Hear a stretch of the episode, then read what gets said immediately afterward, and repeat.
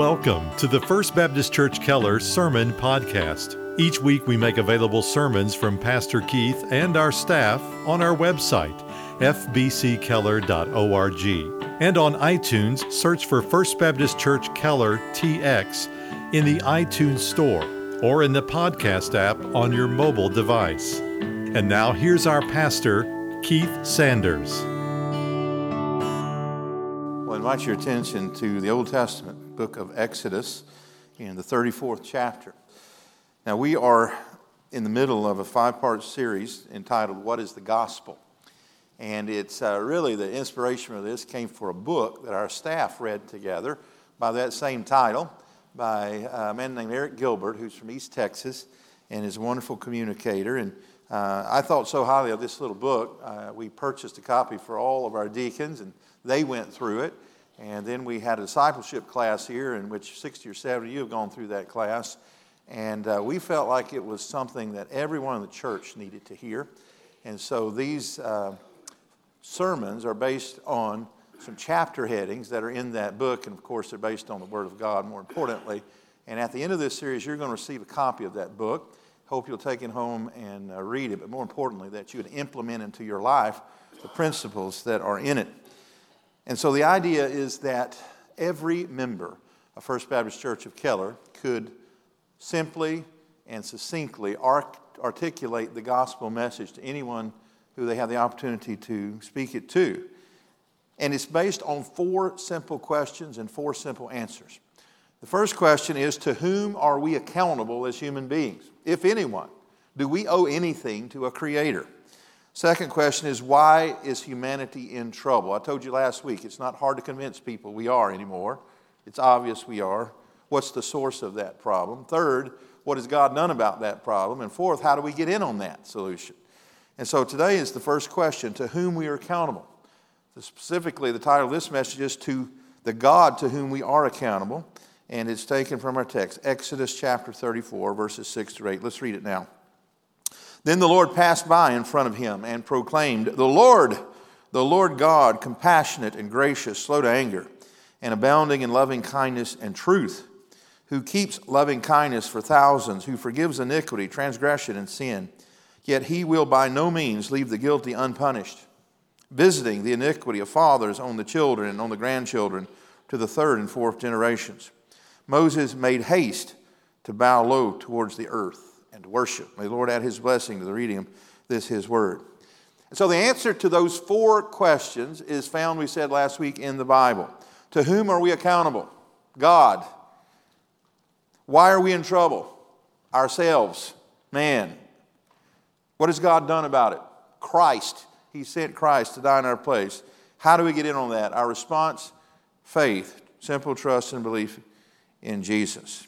Now, the text I just read, it probably will help you for me to set the context. Many of you may know that the book of Exodus is the history of how God led his chosen people Israel through Moses out of Egyptian bondage into the promised land. Now, it took 40 years of them wandering in the wilderness, and they repeatedly stiffened their neck and were stubborn. They disobeyed God, but God was faithful and brought them where He intended to take them. But as they wandered in the wilderness, Moses, their leader, was called upon a mountain to receive from God direct revelation, specifically the Ten Commandments, the Decalogue. But the people waiting down in the valley became impatient. Moses has placed his brother Aaron in charge while he was away. He didn't say how long he would be gone. But the people began to perceive something bad had happened to Moses. They grew impatient. And so uh, Aaron panicked. What was he going to do? So he said, Here's what you do tear off your earrings and your golden bracelets and give them to me. And he melted them down and he created an idol, a golden calf, similar to the ones that they had worshiped and seen in Egypt. And the scripture says the people sat down to eat and drink and rose up to play. Now, that is, they worshiped the calf, and in like manner as they had seen done by the pagans in Egypt, they associated the worship of that God with sinful practices. And God took notice. In fact, he pointed it out to Moses as he was up on the mountain communicating with him, and Moses got angry. And as he went down back into the valley and saw what was going on, he threw down those tablets that God had given him with the law written on it, and broke them. And so, for some period of time, uh, they were in a position of not knowing what was going to happen next. Moses vacillated from thinking that the people should just all be killed to interceding on their behalf. And Moses was a human like us, right? He had emotions like us, and he got angry. But he always came back to that point of knowing that his job was to intercede on behalf of the people. In fact, he said to God, If you won't forgive these people, just kill me too, right? So eventually, God called him up on the mountain the second time to give him the law again. And uh, this is what's recorded happened next. God passed in front of him, and then God spoke to him and told him exactly what he was like and what he expected from his people. And that's the first point I want to make from the text today. God is self revealing. That is, humanity would never come to know him or his plan had God not written it down for us. See, God is not hiding from us, God is not watching from heaven, rubbing his hands together, waiting for us to mess up. He's not ready to cast thunderbolts down. He's not ready to drop grand pianos on our heads like we see on the cartoons.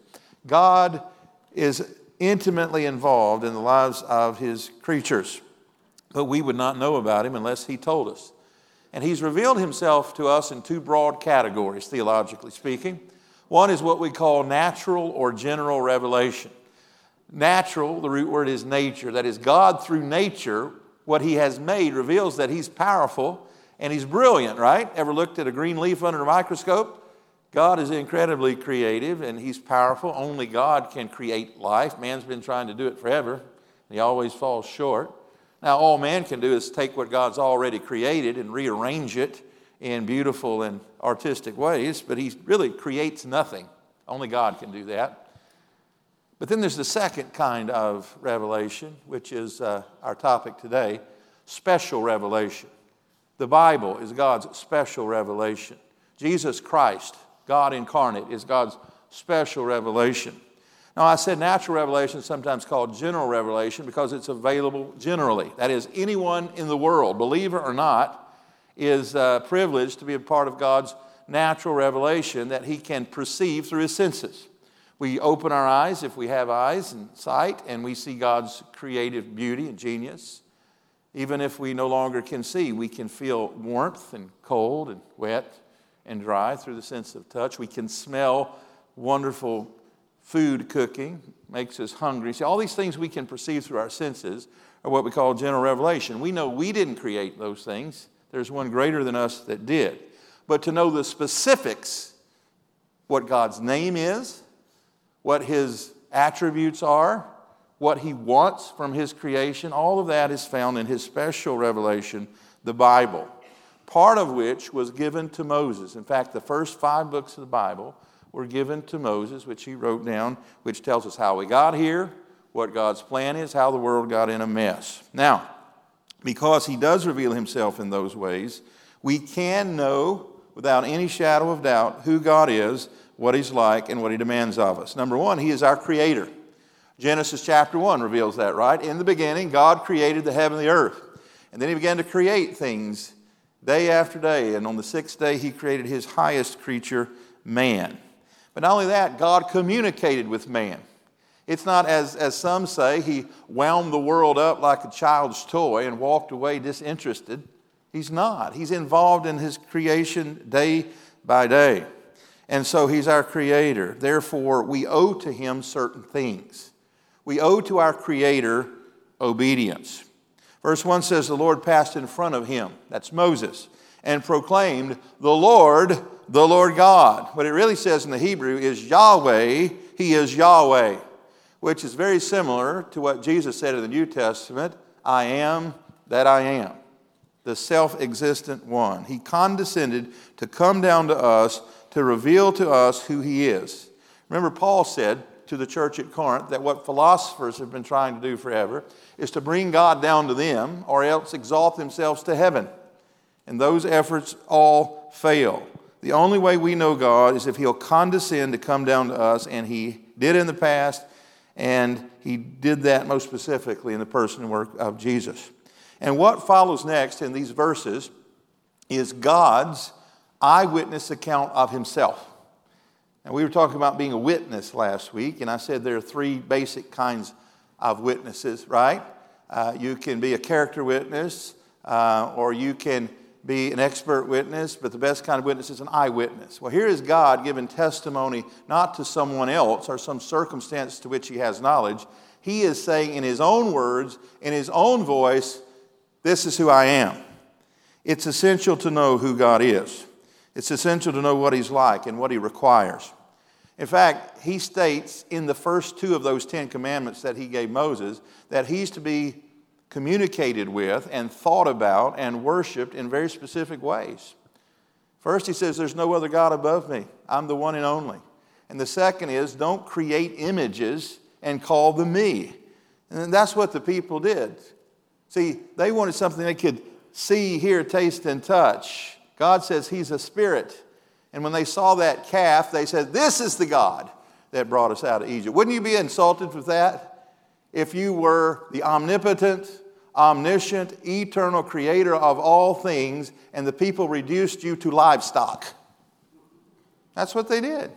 God didn't like it, and He doesn't like it today. We must worship the right God in the right way. You say, Well, Pastor, we don't have idols here in Keller, Texas. Oh, yes, we do. You see, the essence of idolatry is not just melting down some metal and making an image or cutting down a tree and carving an image out of wood. The essence of idolatry is believing and thinking the wrong things about the true God. And that happens every day in this city. See, the Israelites were claiming to be worshiping the right God, but they worshiped him the wrong way.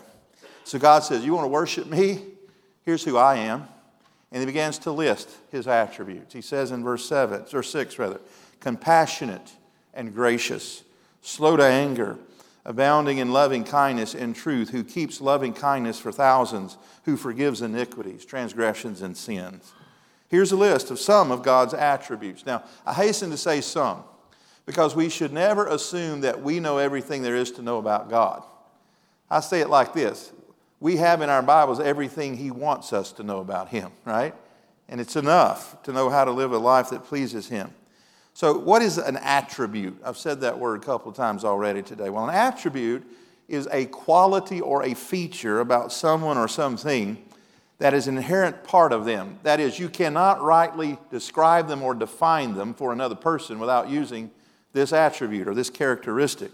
And so, we can't truly say we've described God, who He is, unless these things are communicated. And so I said it's incredibly important to understand those attributes. How important is it? Well, here's how important it is to me. I was reminded this week that uh, 17 years ago today, on Mother's Day, I preached my first sermon as your pastor here. And so I preached a Mother's Day sermon, and then for the next eight weeks, my first sermon series with you, I preached a series on the attributes of God His omnipotence, His omniscience, His eternality, His holiness. Because I wanted to communicate to you who I believe God to be and I wanted you to know as we were going to study verse by verse through many books of the Bible in the intervening 17 years that this is who God has revealed himself to be.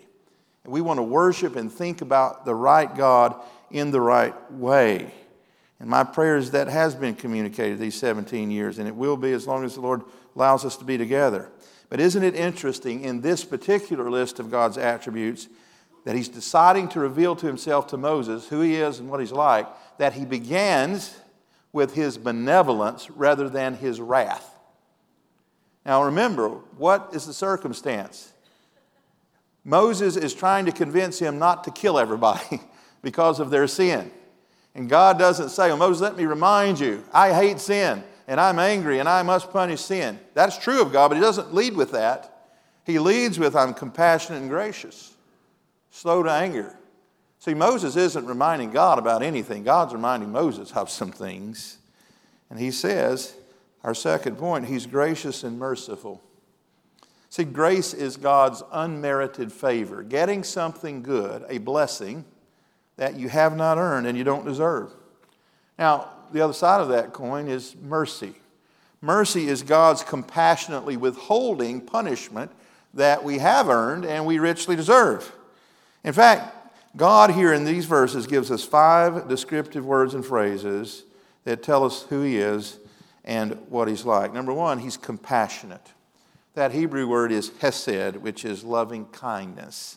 It speaks of a parent's love for a child. I hope you have the same mental image of your childhood that I have. When I think of mothers and Mother's Day, I think of a compassionate, loving person, someone who was nurturing, who understood that I was weak as a child and I needed her assistance. That's the Hebrew word here. One who is strong, having compassion over one who is weak. That's how God views us.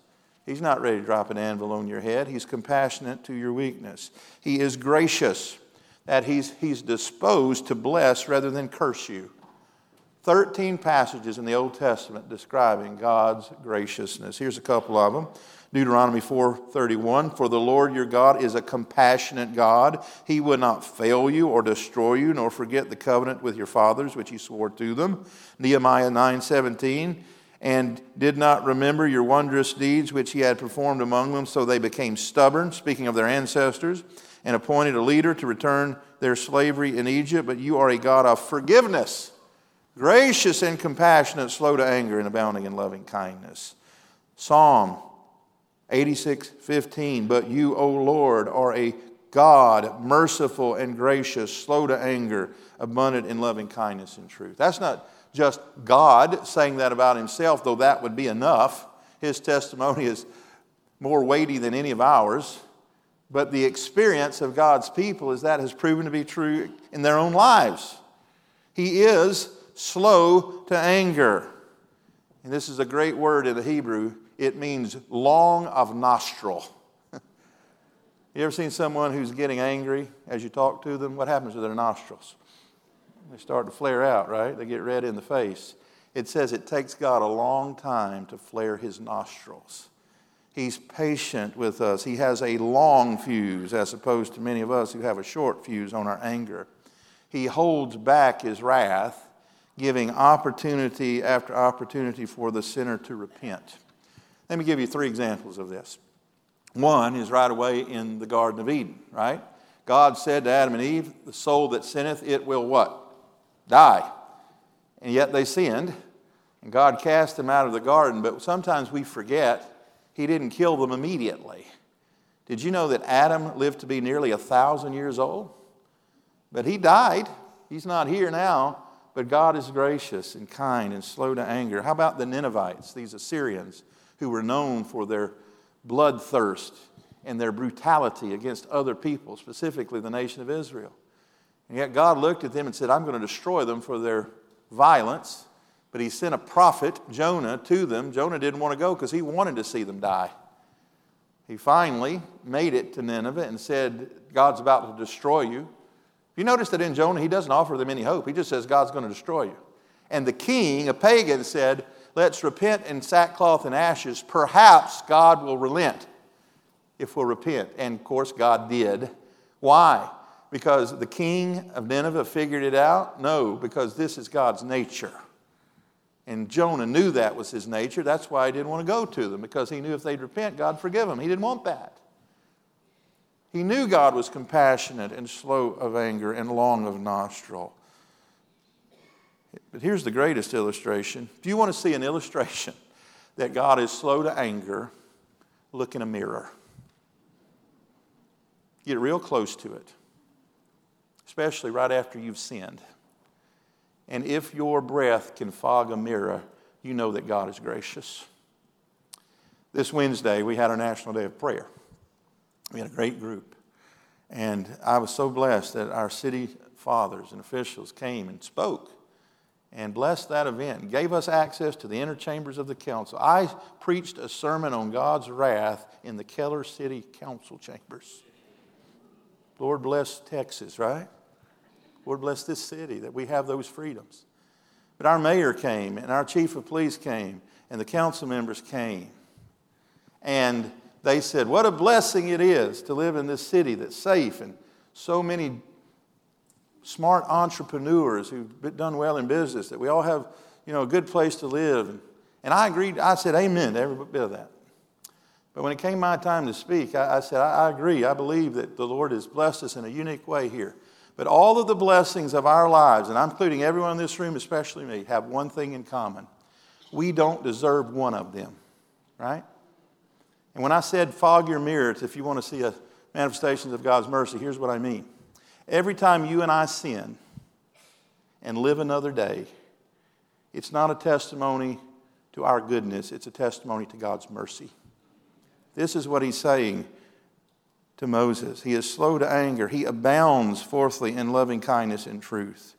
That as he goes past what might be expected, he is not skimpy or miserly with his mercy and grace. One theologian I read this week says this means that he is exuberantly benevolent. He goes way beyond what we could even expect in our wildest imaginations. And he abounds not only in loving kindness, but in truth, which literally means in the Hebrew, faithfulness. That is, he keeps his word. The Bible says all the promises of God are true and trustworthy. He never changes his mind, he's immutable. He keeps that loving kindness to a thousand generations, is literally what it says here, which means the promises that he made 2,000 years ago, he keeps even to this generation. And I take from that the same grace that was afforded and offered to the Israelites is available and afforded to all who would believe today. That same mercy that he showed them is available to us, which tells us, fifthly, that he is a forgiving God. He says so I forgive iniquities, transgressions, and sin. Now, clearly, those are all pretty close synonyms, but there's a little nuance of difference that God wants us to know about in the way He forgives. First of all, He says He forgives our iniquity. The root word of that means to twist, that is, to take truth and water it down or add to it or make it not quite what it was intended to be. Here, here's how it plays out in our lives many times God draws a clear line in the sand and says, There's my standard. Don't, don't cross that line. And we say, Well, I see that line. I don't want to do that, so here's what I'm going to do I'm going to come right over here and I'm going to put my toenails right up against it. And I'm going to lean over at the waist and put my nose across the line and say, I'm fine.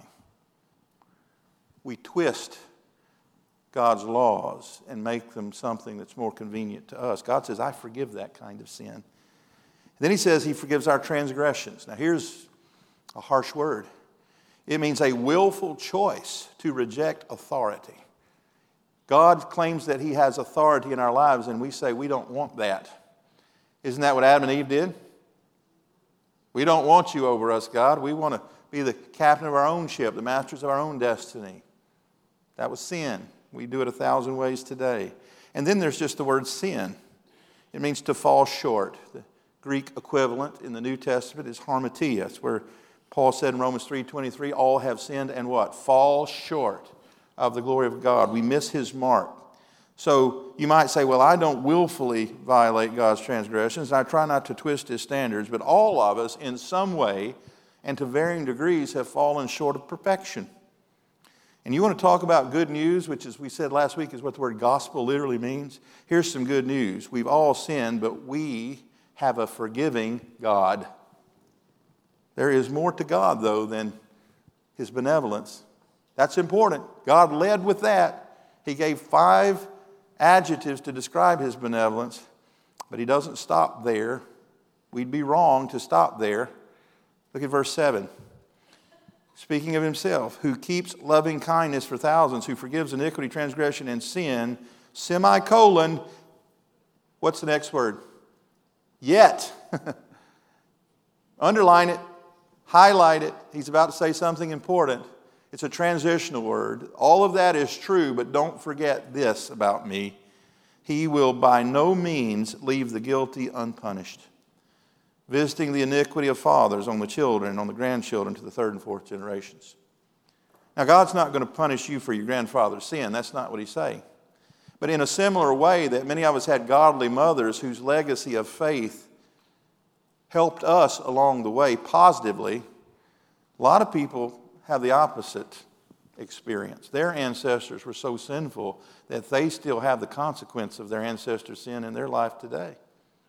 God's not judging them for that sin. They'll be judged on their own sin, but their circumstance in life, in many cases, is related to the sins of their ancestors. What he's saying, though, essentially, is that he's not like men. Don't ever forget that had a debate this week on text message with some of my pastor friends about whether or not we should ever try to depict God artistically. And we talked about make no graven image, the second commandment, and how to apply that. And I always remember about the little girl in Sunday school who was drawing a picture, and her teacher said, What are you drawing, sweetheart? she said, picture of God. And she said, Oh, honey, we shouldn't do that. Uh, we don't know. No one knows what God looks like. And she said, They will after I'm finished. but we need to have a biblical view of who God is, not the God of our imagination. The God of the Bible says He's not like us. And I think fundamentally what He means by that is that He hates sin all the time, doesn't He? He's not hot or cold to it. We are. We're capricious. Sometimes sin makes us angry. Sometimes we laugh at it. Sometimes in the same day. God's not like that. He must punish sin. He says he will by no means, that is, in any circumstance, leave the guilty unpunished. I think there's a world of people out there who believe in God and they know they're going to die one day, but they're counting on He's not going to punish me. I'm going to be an exception to the rule. Friend, no, you're not. He will by no means leave the guilty unpunished. And that really gets to our third point today. Another attribute of God is that He is just. J U S T. Just means behaving in agreement with what is right. Now, God does what is right not because He consults a book. God does what is right because He is the standard of justice and righteousness. And by nature, what he does is just. None of us are. Even though we might give lip service to justice and equity, none of us are perfectly. Only God is because he's the standard of it. And one of the things that makes God God is that he is perfectly just. He's not a respecter of persons. Now, you think about our own judicial system, which I think is the envy of the world.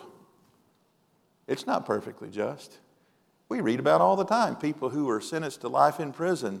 New evidence comes forth 20 years later that exonerates them. And we apologize and we probably give them some financial compensation. There's nothing we can do because we're not God. We don't always do perfectly just, even when we, uh, justice, even when we intend to. But God is omniscient. He knows all things. He always does what is right. And He says, I will by no means leave the guilty unpunished. That's bad news because how many of us are guilty? All of us. One lady just raised her hand over here. Y'all all too, too. Yeah, all of us are. And I said when we started this series that we cannot fully understand, nor can your lost friends understand the gospel message, the good news you're trying to convey to them, unless we set it against the black backdrop of sin. We have to tell the bad news before the good news makes sense. But when we set the good news that Jesus died for sinners against the backdrop of God's wrath, then it becomes good news. He's just, He must punish sin. That's the fundamental miscalculation of our generation, from my perspective. That because God has not judged my sin yet, He will never. We have friends who've lived 30, 40, 50, 60, 70, 80, 90 years with perfect health, seem like a blessed life, productive in their work years, wealthy, kids turned out okay, and they say, well, God must not care about my sin. And so they go into eternity with that miscalculation. Friends, do not presume on the grace and mercy of God. What I mean by, by that is just because God has not judged your sin yet, don't take that to mean He will not. Take that as a sign that He's slow to anger and He's given you another opportunity to repent. Let His kindness lead you to repentance. Don't make the mistake of the sinners of Noah's day, who God said that He was about to destroy the world with water, yet He gave them a hundred more years as Noah built that ark to repent, but they did not. So the Bible teaches that all sin will be punished in one of two ways. For those who believe on Christ, He becomes their substitute. He took their sin upon himself. He that knew no sin became sin on our behalf.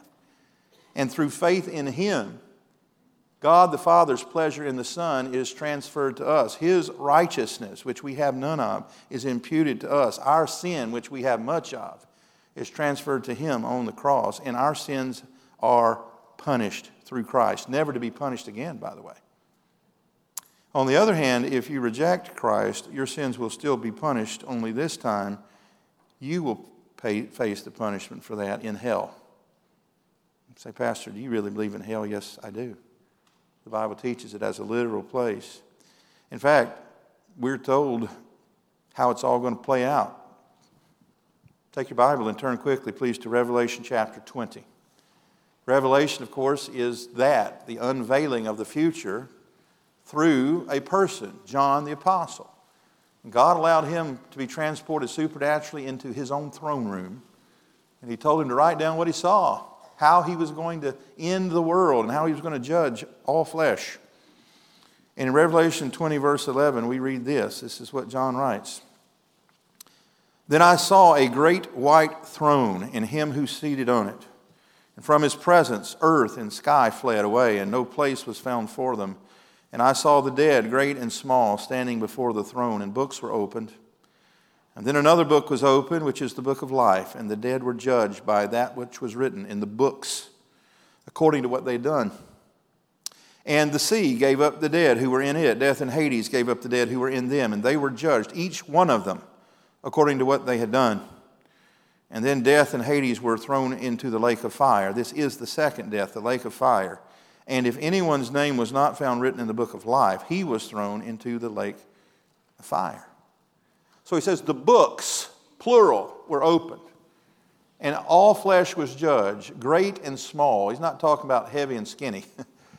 He's talking about those who were perceived during their lifetime to be important, the great men of the world. And the small, those whose lives were comparatively insignificant according to human standards. God says the ground is very level at his throne. All of us will face his judgment, great or small. And he opened books, plural, and in those books were written the deeds of our lives. Whatever we had done, that is, sins, were recorded so that every mouth would be stopped, Paul said in Romans. We would know, and we would be in agreement with the assessment of our lives. And the Bible teaches those books are there because there will be degrees of punishment in hell.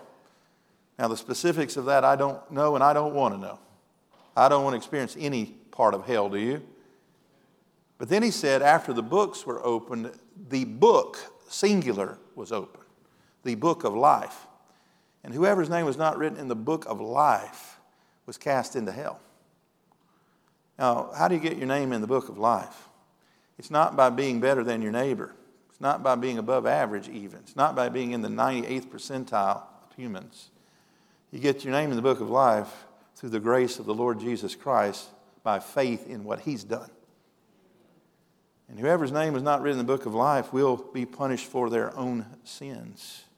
This is the bad news. The good news is you don't have to be punished for your own sins. when you go out and talk to your neighbors, and why it's important to talk to your neighbors, yes, you have to tell them they're a sinner bound for hell. They might not like that. But you tell them that out of love, and then you need to say, in whatever way the Lord leads you to, you don't have to go that way. God has made a way of escape for you. He has made a way to be reconciled with Him. He has made a way for you to go to heaven and not hell, and that one way is through faith in Christ alone. This is the gospel. And, and when they come to realize that, they will also come to realize what you know if you've been born again is that God is holy. What did Moses do in response to God's self revelation? Look at verse 8. We'll just hear it because I Turned you to Revelation, didn't I? He says this in Exodus 34 8, after God had revealed who he is to Moses. Moses made haste. He got in a hurry to do something, to bow low towards the earth and worship. When we come to understand God, who he is, and what he's like, our reaction won't be, Look at me, God. Don't you need me on your team? What was Isaiah's response when he saw the Lord high and exalted and his throne filling the temple? He went down on his face and says, Woe is me, for I'm a man of unclean lips, and I dwell among a people of unclean lips. He worshiped. And you know a person has come face to face with the Lord and their own sinfulness when their reaction is humility rather than pride. That is the first step to salvation is contrition over sin. Lord, have mercy.